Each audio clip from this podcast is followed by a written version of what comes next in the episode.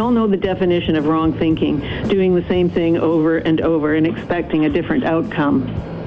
This is different. We are doing essentially nothing and expecting things to improve. That was Leslie McBain, co-founder of Mom Stop the Harm, speaking yesterday on International Overdose Awareness Day. We did get the, the, the most recent statistics looking at the first six months of 2021 when it comes to the overdose crisis, with BC's chief coroner Lisa Lapointe saying, you know, June was the ninth consecutive month that we have seen at least 150 people lose their lives as a result of a suspected overdose. Uh, you look at that here in Kamloops, we have seen 32 people lose their lives to a suspected overdose in the first six months of this year. That puts us on pace for yet another record breaking year when it comes to the numbers of people who are dying from this crisis. I gotta wonder, you know, she she says that comment, you know, the definition of insanity is doing the same thing over and over again and expecting different results. Well, in this case, it feels like we're doing nothing and expecting different results. I had a little bit of a different message coming from the mayor of Kamloops, uh, Ken Christian, earlier this afternoon, asking him the same question. He said, Well, you know, people are upset because things aren't moving as fast as they like, but I would take a little bit of exception to the fact that we're doing nothing. But Let's see what's going on here from the BC Green Party's point of view. Pleased to be joined on the program now by BC the BC Green Party MLA for Saanich North, Adam Olsen. Adam, how are you here this afternoon? Yeah, thank you very much for having me. And uh, you know, I, I think that uh, I think it's important to acknowledge that there are actions being taken by our provincial government, but from the perspective of Leslie McBain, who's a constituent of mine uh, and who I know quite well, uh, someone who has lost their child mm-hmm. to uh, drug poisoning in this province. Um, certainly, the pace is, is definitely not quick enough, and, and, and a lot of parents that I met with last night uh, shared that uh, that the urgency for this uh, crisis that we're facing is just not there.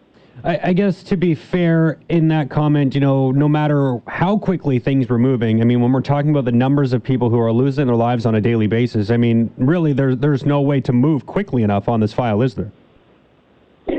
Um, well, I mean, I think that there is actually, and and uh, partly uh, it is to listen to those that are experiencing uh, uh this crisis uh, firsthand. It's to listen to drug users. It's to listen to families who are losing their loved ones, uh, and it's to listen to the experts. And all of them have called consistently for a uh, safe, demedicalized uh, supply of, of drugs in order to, um, you know, save people from having to go to illicit street drugs, which are being laced uh, with extremely high amounts of fentanyl, carfentanil, and now benzodiazepines. And so uh, one of the challenges that the government has created uh, in their safe supply is that they've medicalized it. They've they've forced people to go through a whole pile of uh, a whole pile of red tape, a whole pile of jump through a bunch of hoops in order to get it. And of course, we know that uh, people who are looking to uh, use and who are addicted um, simply are going to take the path of least resistance. And so, it's important that that there's accessible, safe supply and harm reduction um, harm reduction uh, practices put in place, uh, and that uh, and that as, as few um, obstacles in place as possible. They've also said, you know, quite clearly that we need to decriminalize, and you know, Dr. Bonnie Henry has talked about how the government could take steps uh, through our own police act that we're reviewing right now. Mm-hmm. But to decriminalize people who use drugs, this is a, a health issue, not a criminal issue. And in fact, we create all sorts of other problems for ourselves when we uh, criminalize people who are using drugs and who are addicted to drugs.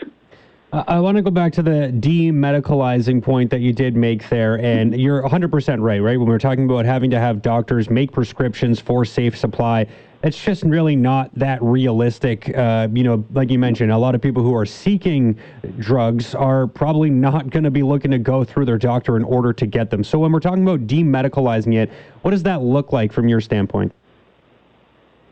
Well, I think in, just quickly, in addition to in addition to what you've just added, that there's a whole bunch of stigma around it. There's stigma for doctors. There's, yeah. there's stigma for users, and and um, part of the reason why we haven't talked about our, our addiction challenges uh, in in the past is because of that stigma. And so, you know, I think that uh, that clearly the provincial government could remove uh, some of those barriers. There are, uh, I think, services within our communities that could be providing uh, access in a in a safe way. Like if you take a look at the safe injection sites in downtown Vancouver, for an example, there is a location in which um, a, a, safe supply could be uh, could be regulated and could be um, you know put into the hands of people who are going to use and and at least we'd ensure that we've removed the gang activity from uh, that supply and that we are that it's tested and that we're certain that it's not going to have um, you know rates of fentanyl, carfentanil, and benzodiazepines in there that that are going to um, that are going to kill people. And so, you know, I think that there are services already in place that could be uh, pressed into action. Um, the government chose, I think, the path of, mo- path of most resistance, and there are definitely other paths that they could take.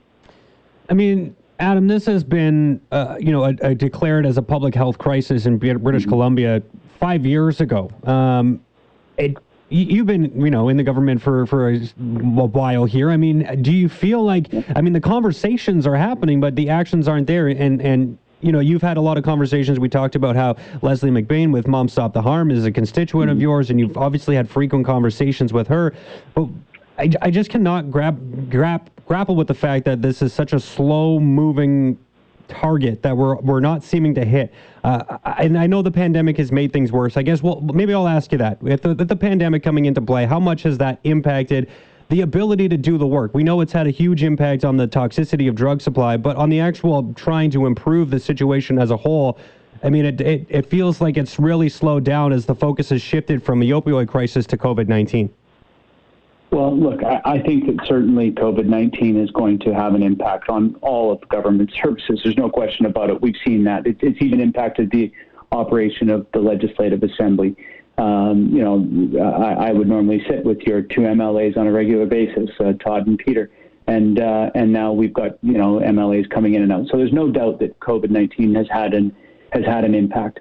Uh, however, it, it is not to blame uh, for the the um, the entirety of this issue. There are there has to be uh, ideologies that are you know that government is stuck on, that the this current government, the BC is stuck on, that that certain ministers have to be stuck on. Otherwise. Uh, this would have moved a lot quicker. And so, as I said last night at the vigil that was hosted by uh, Mom Stop the Harm. We have to get into a situation now where we're asking those people who are who are in the way to, to simply step out of the way uh, because there are far too many British Columbians dying, as as our coroner said last night at that event. Uh, while we are standing, you know, in, here today, five British Columbians have perished, and and when we stand here tomorrow, five more will have perished. And so, I think that uh, we, we th- there's no doubt that COVID-19 has has impacted it. However, COVID-19 has shown British Columbians and shown those families who have who have lost a loved one, lost one of their children, grandchildren, nieces, nephews, uh, how quickly government can act when the stigma isn't there. So, uh, you know, we carry a lot of uh, stigma and bias and, and discrimination just inherently in, in how we've been taught and what we've been taught. And it, and it does t- take some compassion to, to help people remove those stigmas and, and biases. However, we are now in a desperate situation. We are in an urgent situation, and, and with that urgency requires, uh, I think, a, a, little bit more force where we ask those people uh, who are standing in the way to step aside so that we can get the programs in place that uh, that we know will work, that we've seen work in other areas. Uh, prohibition has not worked. Prohibition has led us to exactly what we're seeing today, and so now it is time for a solution that's going to work for, for the problem that we have today. Uh, you know, how, how quickly can can you start to see those types of barriers that you just spoke to broken down? I mean, it's not going to happen overnight, but is it a matter of just having the political will, I suppose, to start to, to make progress here? It's going to start in the premier's office. Uh, it's going to start with our premier, and and then it's going to work to the cabinet. And you know, I, I think that uh, we're going to have to work through uh, those uh, powerful offices and and make sure that they're aligned with the, the, the policy measures that need to be in place. It's going to move to our legislature and to ensure that all 87 of us uh, in that uh, legislative assembly are completely focused on the work that we have at hand. We, show, we showed British Columbians uh, last in, in March of 2020 how a legislature can come together. And I think that that leadership from the Premier's office, we've been calling both uh, the uh, leader of the official opposition, Shirley Bond, and uh, the leader of the BC Greens, Sonia Furstenau, have consistently been calling on Premier John Horgan and Minister Sheila Malcolmson to uh, create an all-party committee to to address this as a legislature. This is not uh, a partisan issue. It is a, it is an issue that we as British Columbians have to address together, and uh, we've seen the success of that when uh, when Norm Letnick and and Sonia uh, and and Adrian Dix were Minister Dix were um, dealing with other issues in healthcare uh, prior to the pandemic. We've seen the success of collaboration, and so uh, you know I think the the two opposition parties are calling on government. Um, to to to create that process and for us to be able to address this issue um, together as a as a legislature on behalf of all British Columbians. There's going to be a divergent uh, divergence of opinions for sure, and and different perspectives, and that's going to be the challenge for us elected officials to overcome and, and work together on. Adam, I always appreciate your time. Thank you so much for joining me here on Newsday this afternoon. Um, you know, it was it, every time we get these statistics from uh, the coroner's office, you know, it, it really hits a it's a chord with me. Um, but it's important not to just think about that, you know, once a month when the coroner comes out and lays some stats out. This is something we have to deal with. You mentioned it, you know, daily is it, we're losing people daily, and we can't forget that. Yeah, thank you for the opportunity. And I'll just say, if, if there's somebody in your life, if, if there's a family member in your life, uh, I think that this comes down to an individual uh, aspect of this. We, we might have to set some of our biases aside, some of that stigma aside to help those people closest to us. Bring them in, bring them closer. Let's all be a part of the solution to this because, um, you know, our family members, we cherish our family members and and uh, we can't afford to lose any of them. Absolutely, Adam. Thanks so much for the time. Have a good rest of your uh, Wednesday afternoon here, and uh, we'll we'll I'm sure chat in the not too distant future. You too. Take care. Thank you. All right, that's Adam Olsen there, BC Green Party MLA for Saanich North and the Islands, speaking again on the heels of International Overdose Awareness Day, which was yesterday, uh, and we did hear from BC's Chief Coroner Lisa Lapointe speak uh, very emotionally, I suppose. You know, she, she usually comes out and, and lays out some stats and, you know, kind of just shows us the data and leaves it at that. But she was very pointed yesterday uh, when, when speaking about the, the most recent statistics that we're seeing here across the province of British Columbia, with, again, June marking a ninth consecutive month of 150 or more individuals in this province losing their lives due to a suspected overdose. I mean, well, why is why is the political will just seemingly not there to improve things more rapidly? The conversation, the talking points are nice, but action is what's required. I mean, here in Kamloops, we've seen 32 people now lose their life to a suspected drug overdose in the first six months of the year. I don't know how many more lives we're going to lose before things change. Like, I understand also as well, and it's important to point out, progress was being made. Ken Christian, the mayor of Kamloops, pointed this out with me last hour as well. Progress was being made. The numbers were heading in the right direction until COVID 19 came around and the toxicity of drugs was worsened. Uh, we've seen more people, I'm sure, go down the path of drug use and opioid use as a result of, you know, whatever COVID 19 impacts they may have faced, whether it's a loss of employment, a loss of hours. Um, you know, I'm sure family matters have come into play for people who, you know, when you spend more time at home as a result of, of a layoff or a, a closure of a facility and you know, have, have to spend more time at home with your loved ones. I mean, tensions rise and there's problems that occur, and sometimes turning to substance use is what people choose to do.